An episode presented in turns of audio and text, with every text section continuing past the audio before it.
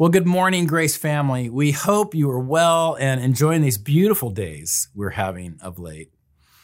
Well, as you know, it's Memorial Day weekend, and I was remembering some years back when Tracy and I took our family back to Washington, D.C. for a summer vacation.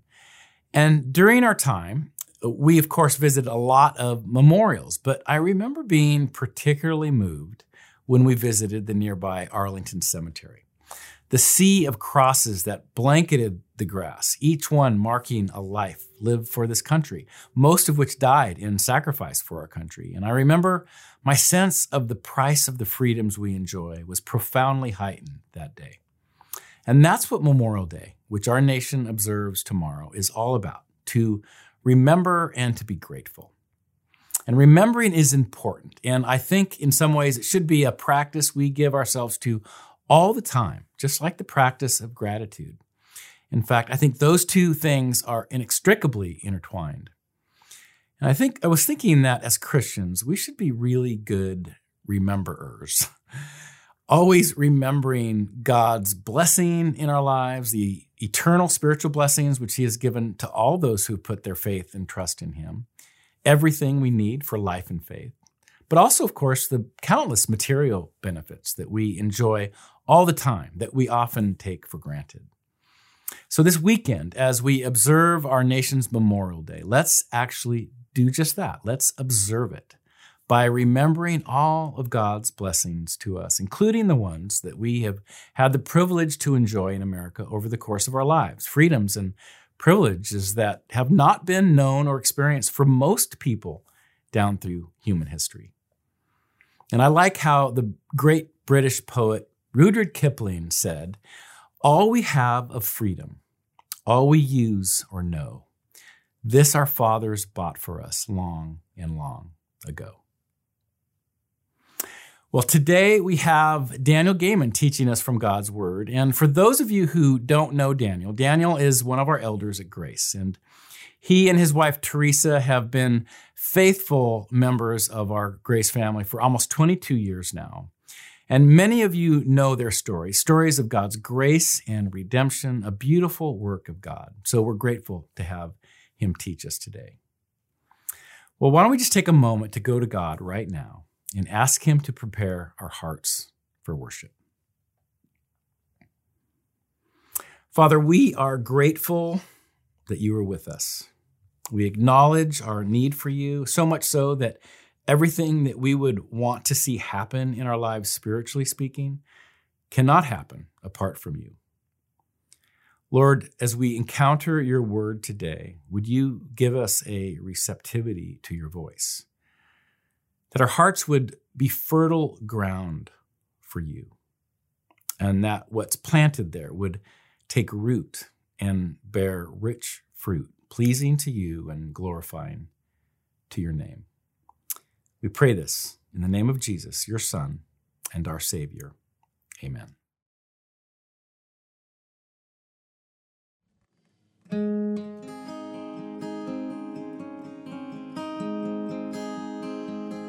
Oh Lord my God, when I in awesome wonder consider all the worlds thy hands have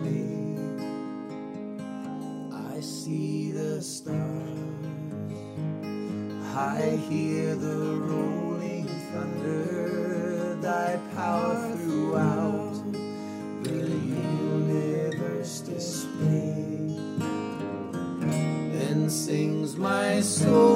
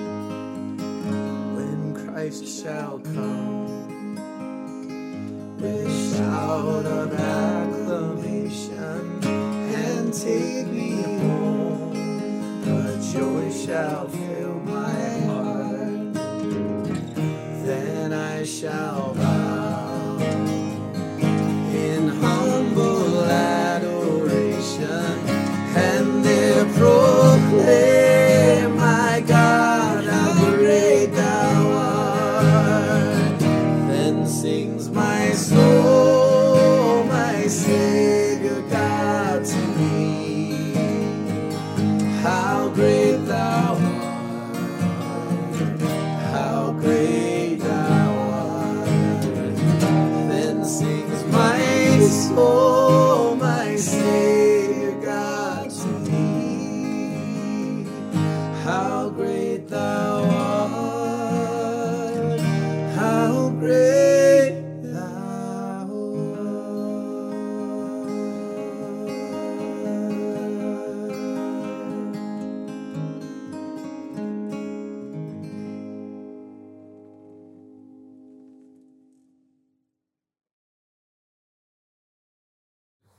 So today we'll be looking at God's work through community, and this is Ephesians 4 1 through 16.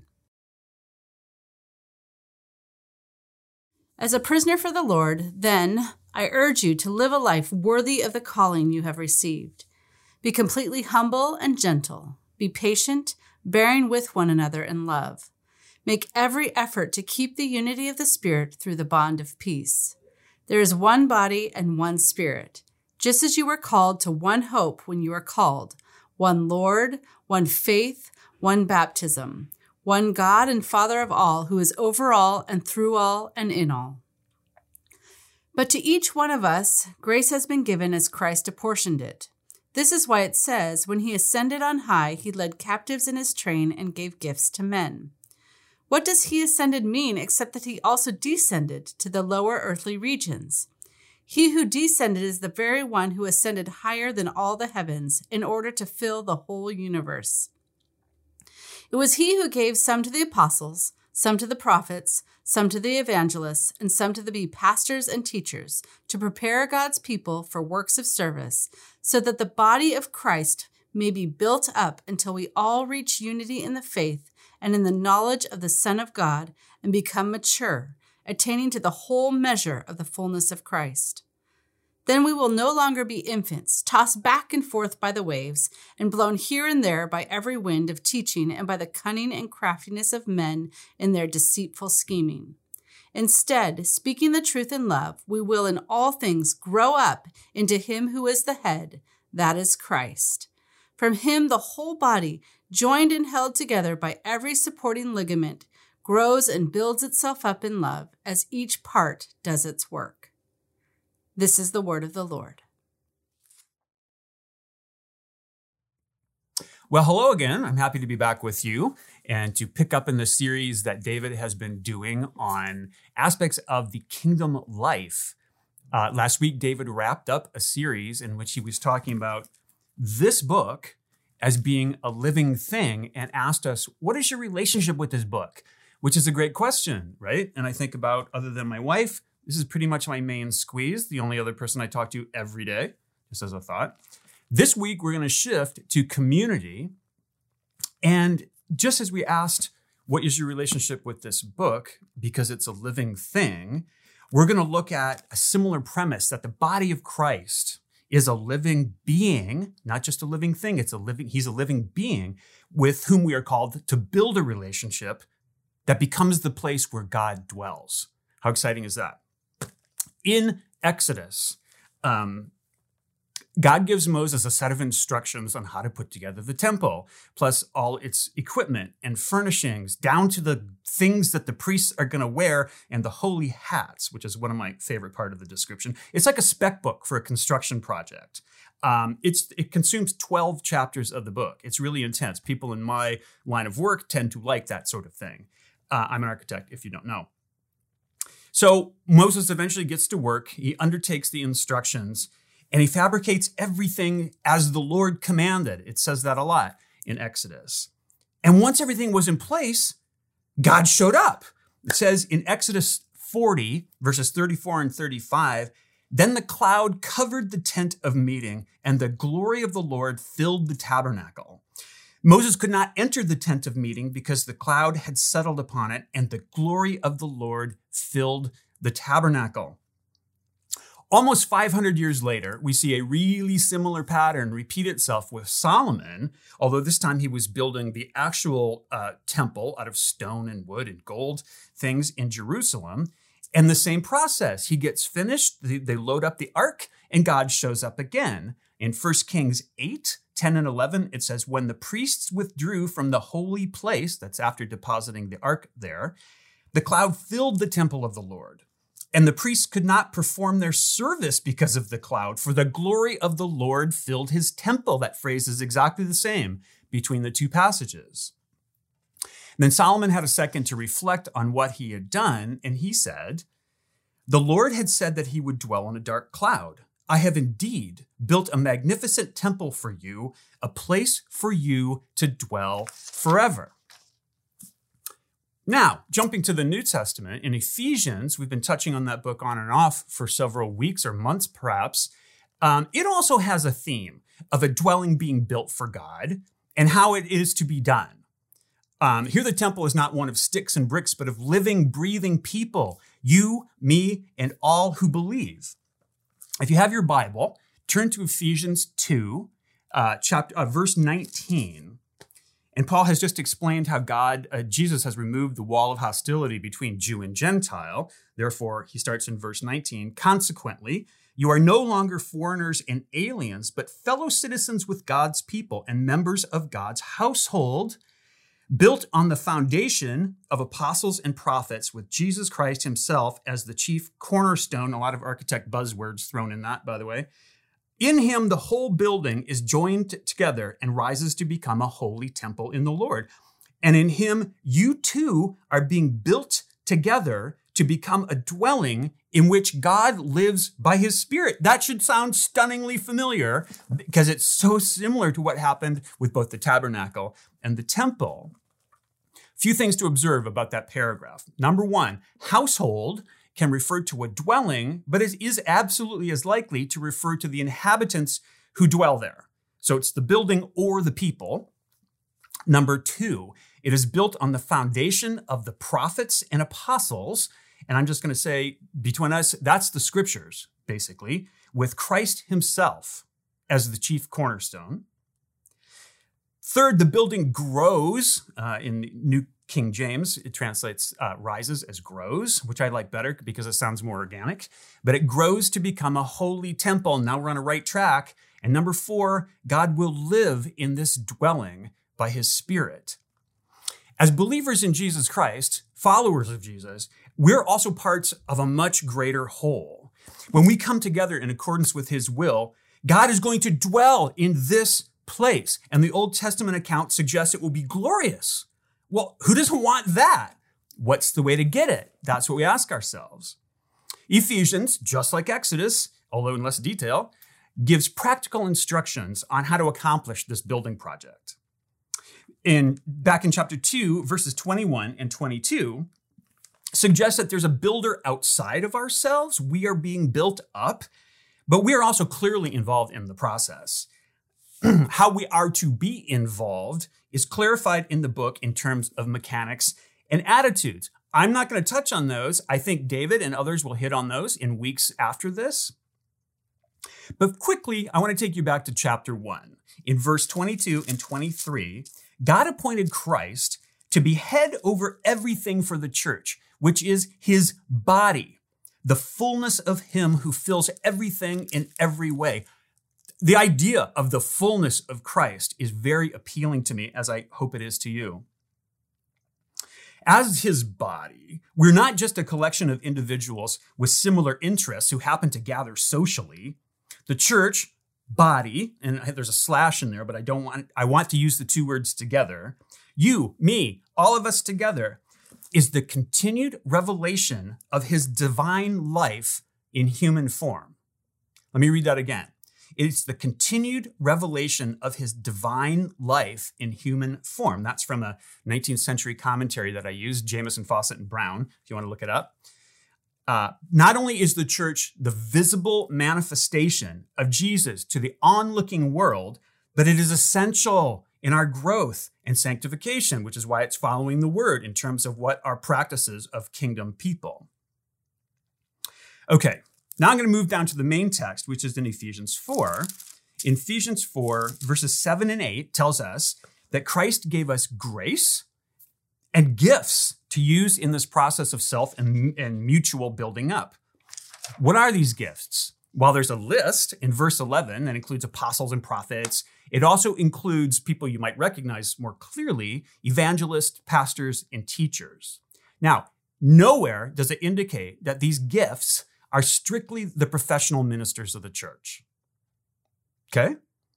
They also include laypersons for sure elders, Sunday school teachers, youth workers, uh, small group leaders, and child care helpers all have roles that include some degree of teaching and pastoring, or in other words, coming alongside fellow believers, even really little ones, to help sort out challenges and get folks on the right track and help keep them there. In a word, it's discipleship. Pastor Ray Stedman from Peninsula Bible Church has defined a spiritual gift as a capacity for service which is given to every true Christian. That's from his book, Body Life. Everybody has been given a gift, a grace from Jesus that is to be used in building up the body into the fullness of the measure of Christ, which is another way to say maturity. Some of those roles happen to be called out in the passage by name, others not so. When we look at pastors, elders, Sunday school teachers, small group leaders, childcare helpers, and youth workers, and there are probably more than I'm not naming, their role is very clear. They prepare God's people for works of service, it tells us in verse uh, 412. So that the body of Christ may be built up. Remember the temple, the building, it's rising, it's growing. Everyone has a role to play in the greater assembly, just like every tiny element of our physical bodies works in association with every other part to keep us functioning in a healthy way. Paul reinforces this idea of inclusion in verse 25, where he notes, We are all members of one body.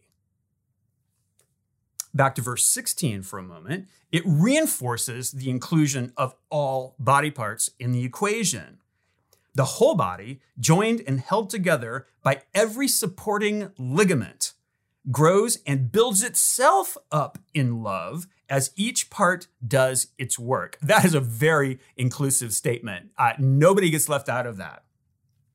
Or more precisely, nobody should withhold herself from that process either. There's a job for everyone to do, and it is essential that we all participate. And why would we want to devote ourselves to deliberately seeking ways to build up the body?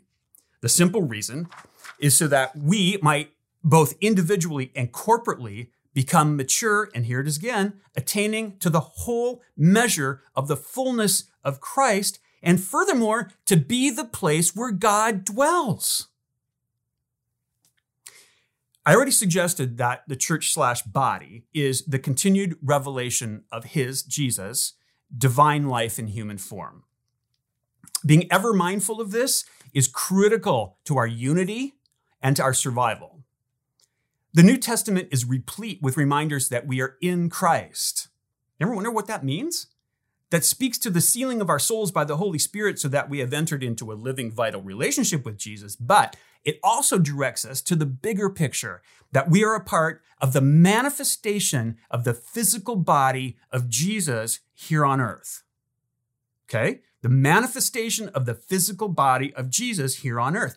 Dietrich Bonhoeffer, in his classic The Cost of Discipleship, which incidentally, if you have not read that book recently, I would urge you to reread it. It's so good.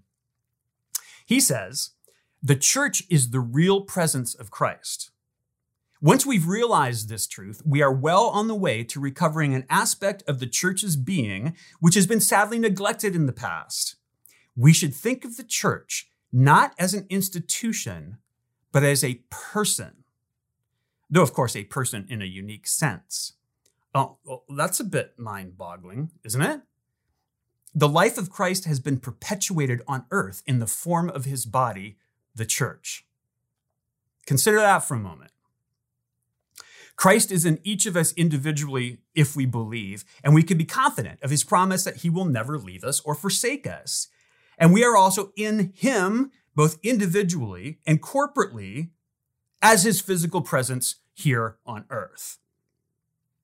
This means when we are together in a small group or large, we are the literal physical presence of Christ. We are somehow working together in a mysterious process that keeps his body, his body, alive and functioning. We're working directly with one another, as suggested in Ephesians 4:29 and other verses. In some way, then, as a part of the body of Christ, I am Jesus to you every bit as much as you are Jesus to me. Have you ever longed to see Jesus? I have more times than I can count. Well, I have awesome news for you. Any group of believers, not only is Jesus in each of us, but together we are his physical presence to one another and the place where God dwells by his spirit. It's a delight to be together with God's people. Because while it's great to be a hair or a toenail or a blood cell in Christ in isolation, it's infinitely better to be joined with the greater body so that we may play our God given role in the flourishing of the whole. I'll tell you, I, I, have often grappled in my prayer times with a deep desire to be in the literal presence of the glorified Jesus. It's sublimely encouraging to know that when I'm with my brothers and sisters in Christ, I am in his literal physical presence as well as part of it. I've prayed so many times, Jesus, just let me see you. When I look at you, I see him. And hopefully, when you look at me, you see him. We're meant to be together. Just as a hair, a toenail, or a blood cell would not survive for long if kept apart from the body, neither will we. That's one of the reasons why so many of us are longing to be back in one another's company. One of the great results of gathering together particularly in small groups, is the opportunity to get to know other body parts more intimately. This is accomplished by sharing more of ourselves, by being intentionally vulnerable, revealing our authentic selves in the proper context, not always everything for everybody all the time, to others so that we may be truly known by them and loved and encouraged by them in the grace and love of Jesus even as we are doing the same. This is what bodybuilding looks like. Our role model for giving ourselves to one another is Jesus himself. In Ephesians 5, everybody knows this passage, super familiar. It talks about various intimate relationships, including marriage, uh, parents and children, even slaves and masters. The discussion seems to me to really be almost more about the relationship of Christ and his church than any of those intimate relationships.